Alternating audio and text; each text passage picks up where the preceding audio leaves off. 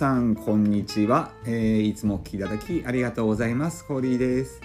ということで、また久々の配信ですね。最近、こう、久々の配信ばっかりになっていて、えー申し訳ありません。というか、あの、ね、配信少ないにもかかわらず、皆さんいつもね、いいね、コメントをいただいて本当に感謝しています。ありがとうございます。ということで、今日は、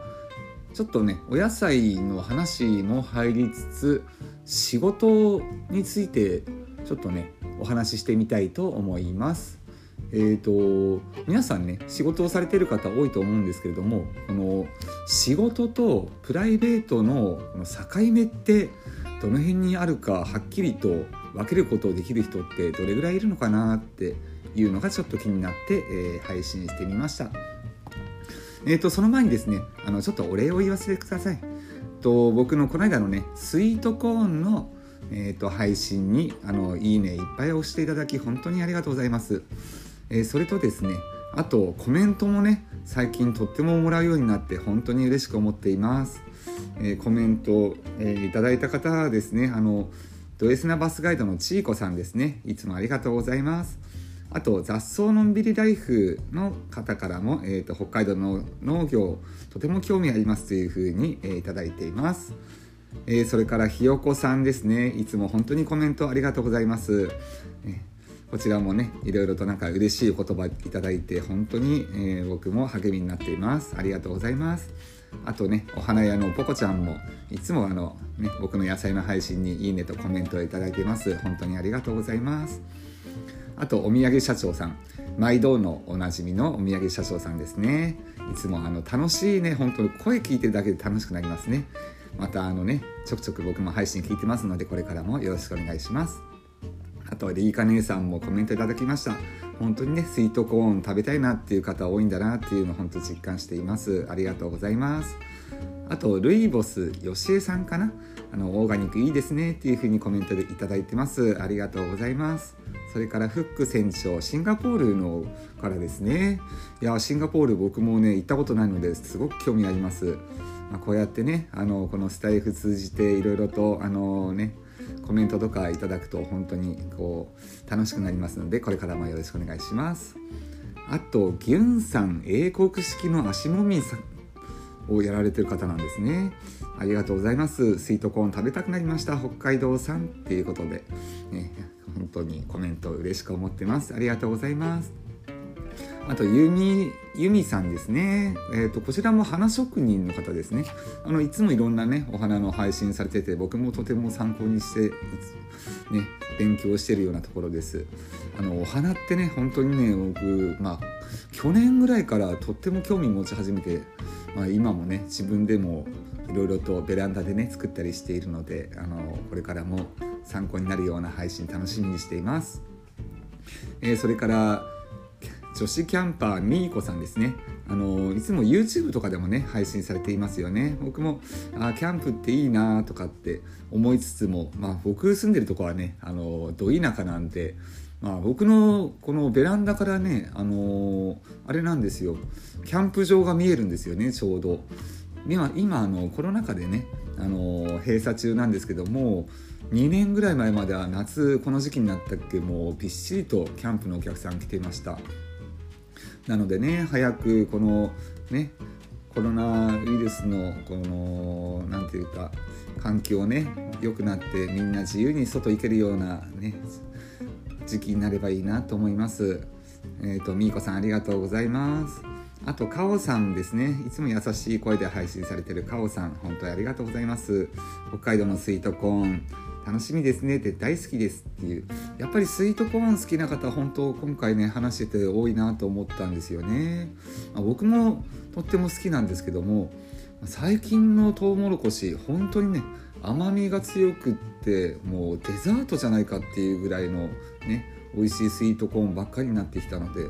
やっぱり皆さんねこれ野菜なんですけどもこうデザート的な感覚でね食べれるっていうことで本当に、ね、好きな方多いんだなっていうのをいろいろとあのコメントを見て思いました。いつも本当にコメント皆さんありがとうございます。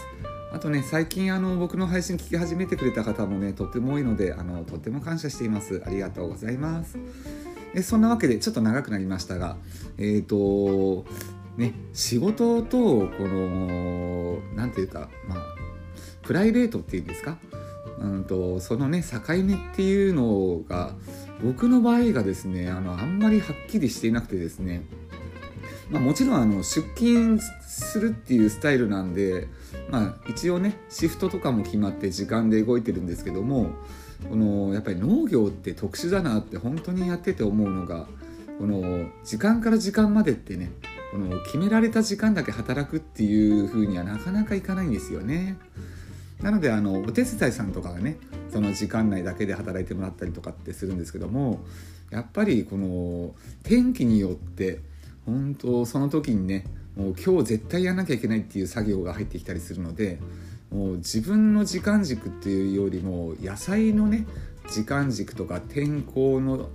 によって本当にその日その日変わってくるのでねこのなんか自分のね決まったルーティンみたいなのっていうのがなかなかなくなってきて、ま、それでも朝起きる時間とかはね決まったりはしてるんですけども、まあ、その日その日が本当にね違っているっていうのとあとですねもうやっぱり僕の場合はなんですけれども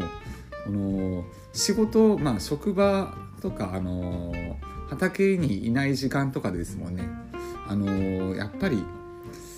こう野菜のことをまあいろいろとこう浮かべるんですよね。今どうなってるかなとか。あとねもともと僕料理が好きなのでね。それに直結してあの野菜こうやったら美味しいかなとか。この野菜はこうした料理が合うかななんていうのをもう常に考えて、まあ、食欲旺盛というか、まあ、食欲のために生きてるみたいな感じになってるんですけどもそんなんなのでプライベートなのか仕事なのかっていう境目がねとっても分かりづらくなってきてまあ分ける必要あるのかないのかっていうのもねまあこれいろいろと議論されるようなとこだとは思うんですけども僕の場合はこれいやいや考えてるとかじゃなくてなんかそういうことを考えてる時間が楽しいなとか思ったりしているのでもう本当に何て言うか仕事とプライベートの境目っていうのがその現場にいるかいないかぐらいの違いになってきてるんですよね。なのでまあこれはある意味、まあ、幸せなことなのかななんて最近ちょっと思ったりしています。